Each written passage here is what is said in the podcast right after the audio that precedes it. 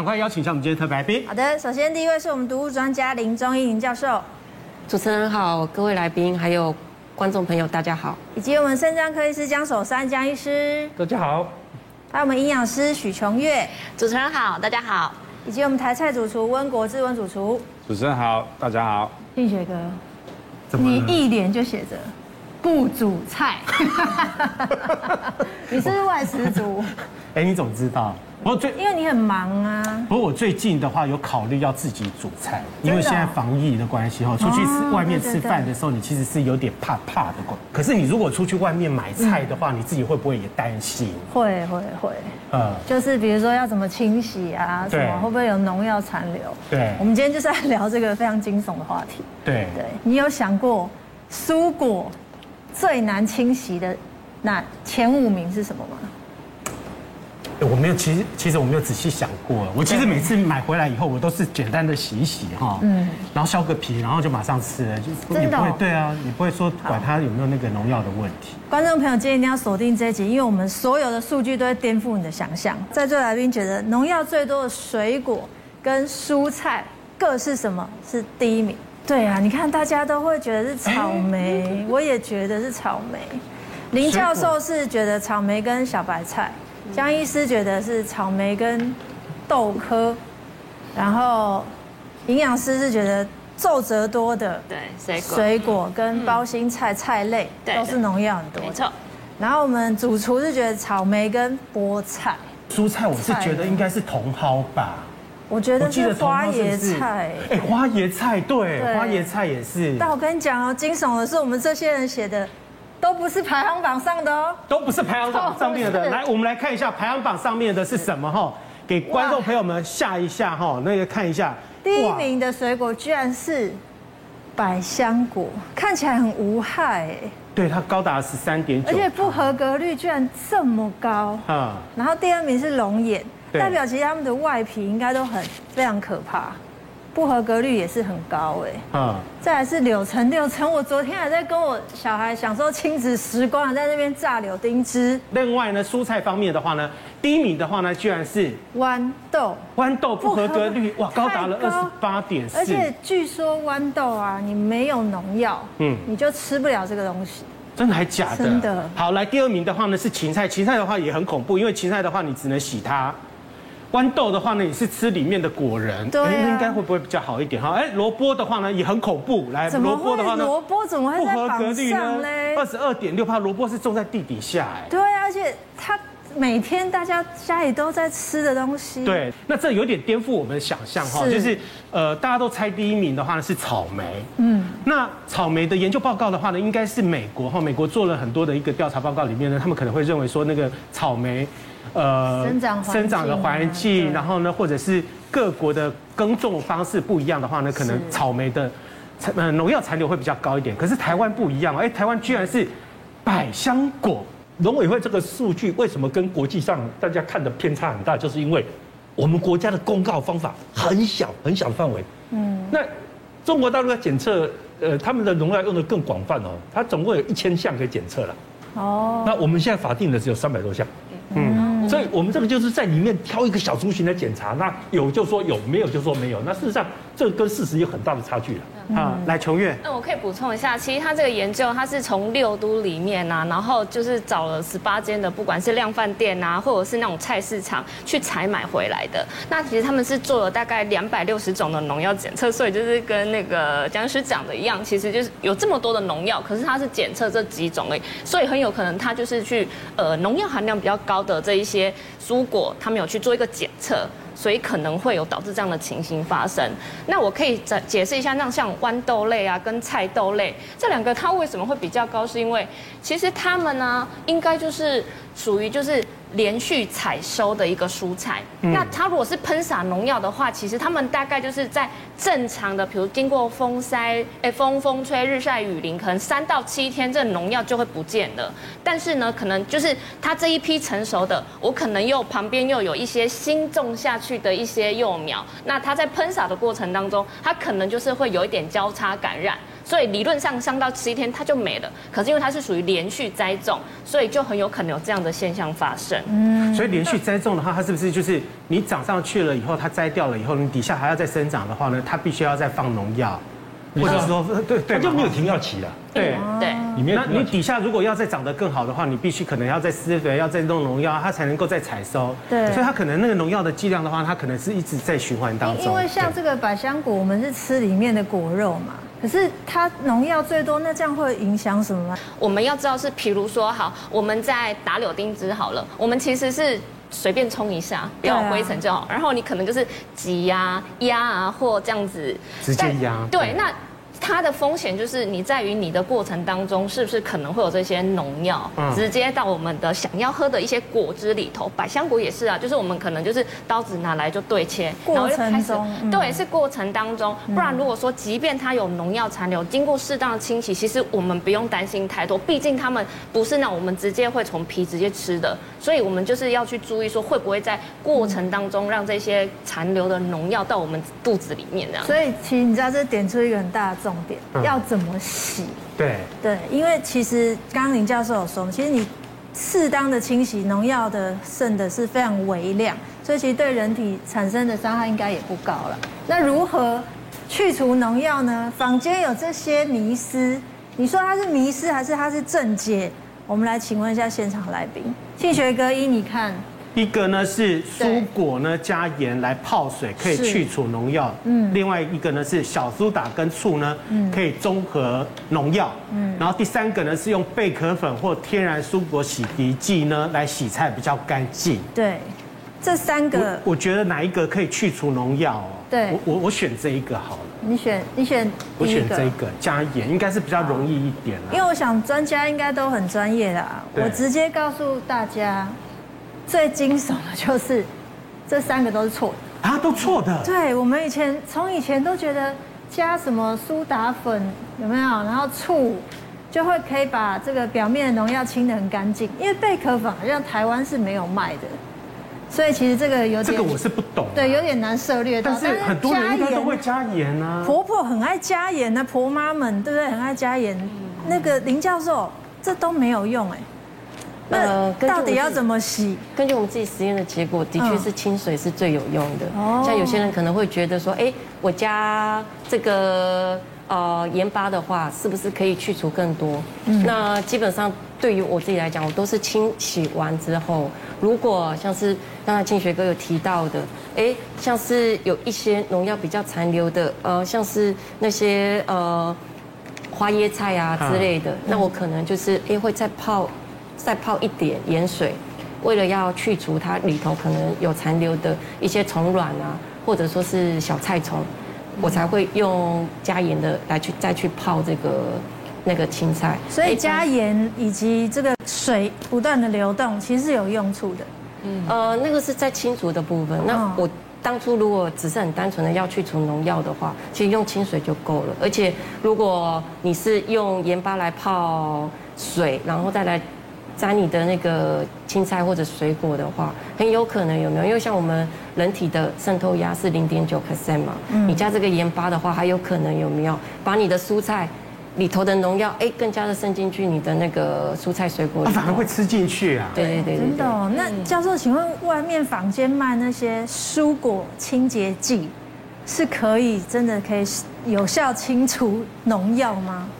有些人可能会考虑到农药的话，它可能是酸性的，所以呢，用一些碱性的来中和它。可是你中和它完之后，有没有？如果容易它是啊、呃、变成是碱性的话，你就会发现哎有点黏膜黏黏黏就咯咯的那个状态。我自己有在种一些小盆栽了，嗯，清洗完的那个青菜水果的那个水哦，拿去浇拿去浇我们这些花盆啊，我都觉得好像哎好像没有什么昆虫长出来。是不是因为里头有一些农药？哎，对，这么严重，默默就帮他施肥农药。琼月，你你怎么说？嗯，因为其实为什么会说水是最好的一个清洗的一个溶剂，是因为其实我们的农药里面其实就是分一些除草剂啦、除菌剂啦，哦，或者是一些呃杀寄生虫的。那其实这些农药其实大部分啊都是水溶性的，所以水溶于水，油溶于油，所以基本上最好的溶剂就是水。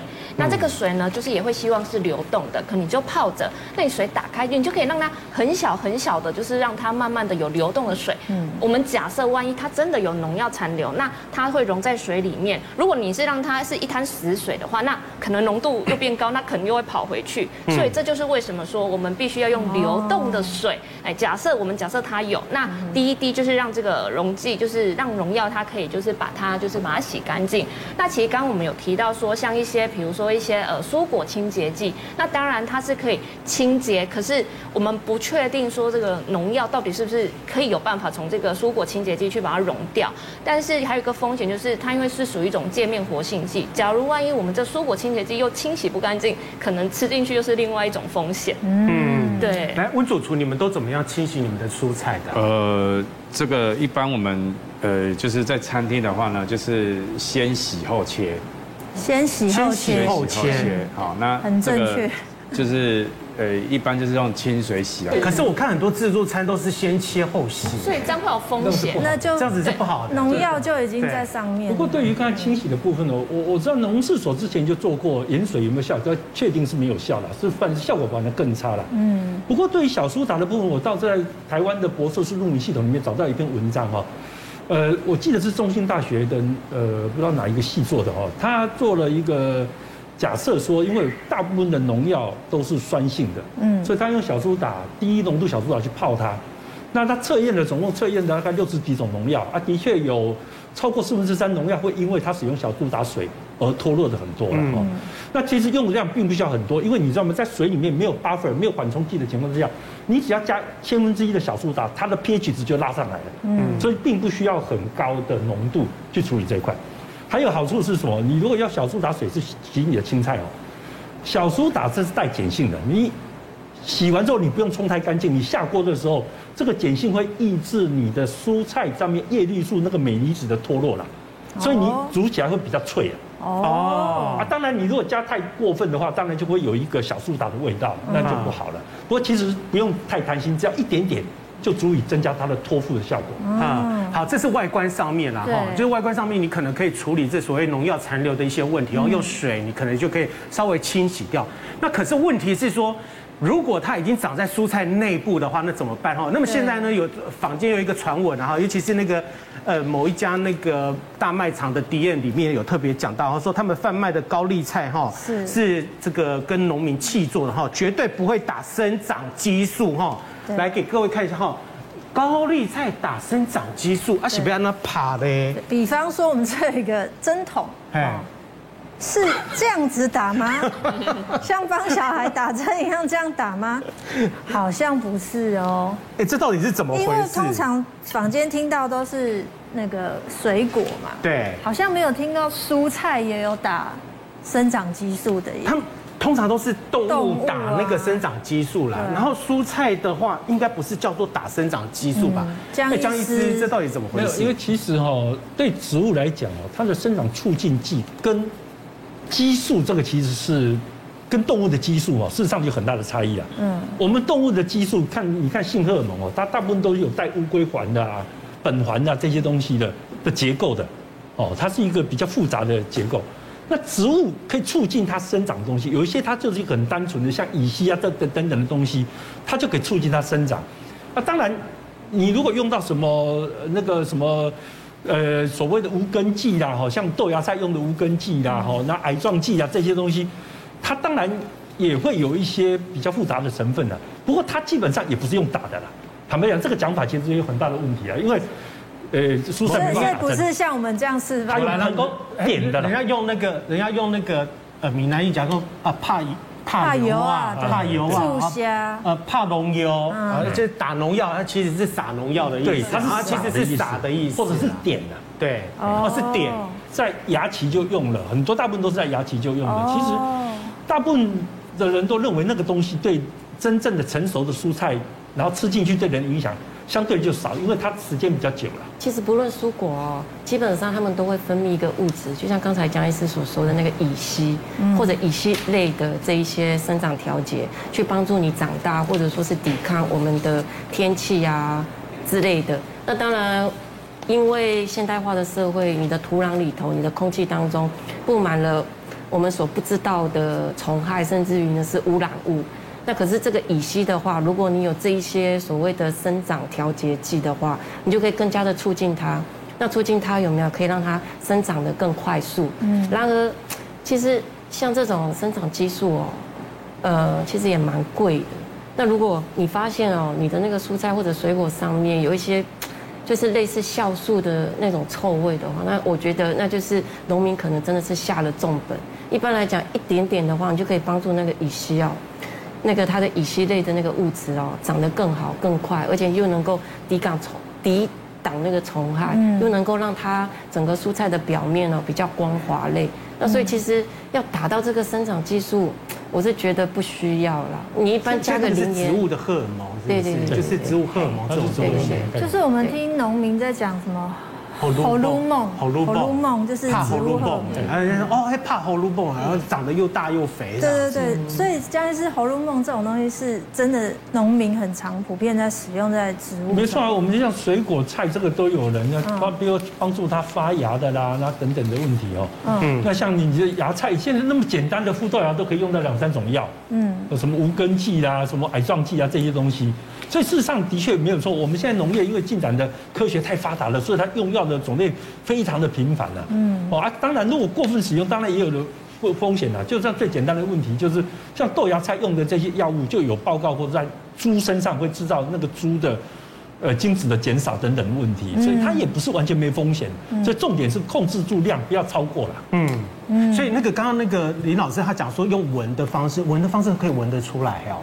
有一些会啊，但是它的量加的很高的量量很高，你的豆芽菜可能可以闻得出来啊。可是你像是说什么高丽菜啊什么这种可以闻得出来吗？那个味道可以闻得出来。所以我才会说，如果你要加到那么高的量的时候，其实对于农民来讲，它也是个负担。那呃，基本上有没有农委会它有公告，都有一个所谓的采收期，不论你在什么育种啊、定植，甚至于你是在那个安全采收期期间，都有一定的时间。那尤其是像。以高丽菜来讲，都是大概在云林或者说是彰化那个附近。那彰化那附近的话，现在现在呃，我高雄的家，如果白天哦九点的时候就已经三十几度了，那更不用说中午已经四十几。四十几，可能有到那个快将近四十度的这种高温。那其实像这种生长激素，或者说是你打的一些农药，现在都已经会可以慢慢慢慢的去分解掉了。所以如果你真的是在所谓的安全采收期期间，应该是不用去担心这些东西。嗯，所以现在是有一种是农民很爱用，叫农药特调剂。呃，这个是一个大问题哦。就像刚才讲的，这种豆科的植物哈，如果你实际去检查。你这样子随便五百项这样检查下去哦，你常常会检查到三十几种农药在里面。哦，那你会觉得很奇怪，农民没有这个动机说，我我喷油啊，我喷几招的天麦细啊，我喷三喷三十几种，对，不是，因为他买来了，农药行老板就是给他特调的农药。嗯，这所谓的农药鸡尾酒的概念，那这个东西有两个好处了。我们知道，像跟我们用抗生素一样，我们医生用抗生素一次都会用两三种，为什么？怕抗药性嘛。对。那农民现在学会这一点，所以他一次。用多种抗药性比较不容易生成，然后呢，综合的毒性比较强，就是综合对虫的毒性比较强，所以效果好，然后呢，抗药性比较不容易生成。嗯，那第三个问题是刚好可以逃避检验的，为什么呢？它为什么加了三十几种？因为它每一种只要加原来量的二分之一、三分之一，哦，综合起来的东西可以把那个虫杀死。可是你去检测的时候，它刚好完全及格。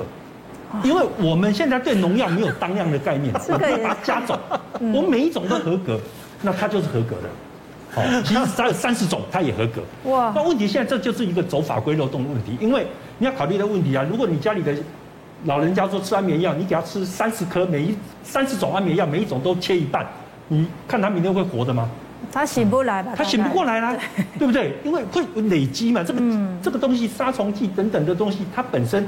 会累在一起，会综合毒性的问题。对，而且坦白讲，不同的种农药你给它混在一起，其实毒性是不可估计的，因为我们不太知道这复杂的运作是怎么样啊。你想想看，你如果要把这个东西研究清楚的话，你那个是天文数字哎，嗯嗯，是五百的五百次方哎，那是那那个比恒河沙数还高，所以你不可能做这种研究。嗯，所以这个其实是很糟糕的一种现象。可是很常常有人在用。它最后导致的那个化学反应式的话呢，可能会超乎大家的一个想象，那个完全是没有办法预测的，道高一尺，魔高一丈。所以其实最原始的方法还是要用清水洗干净。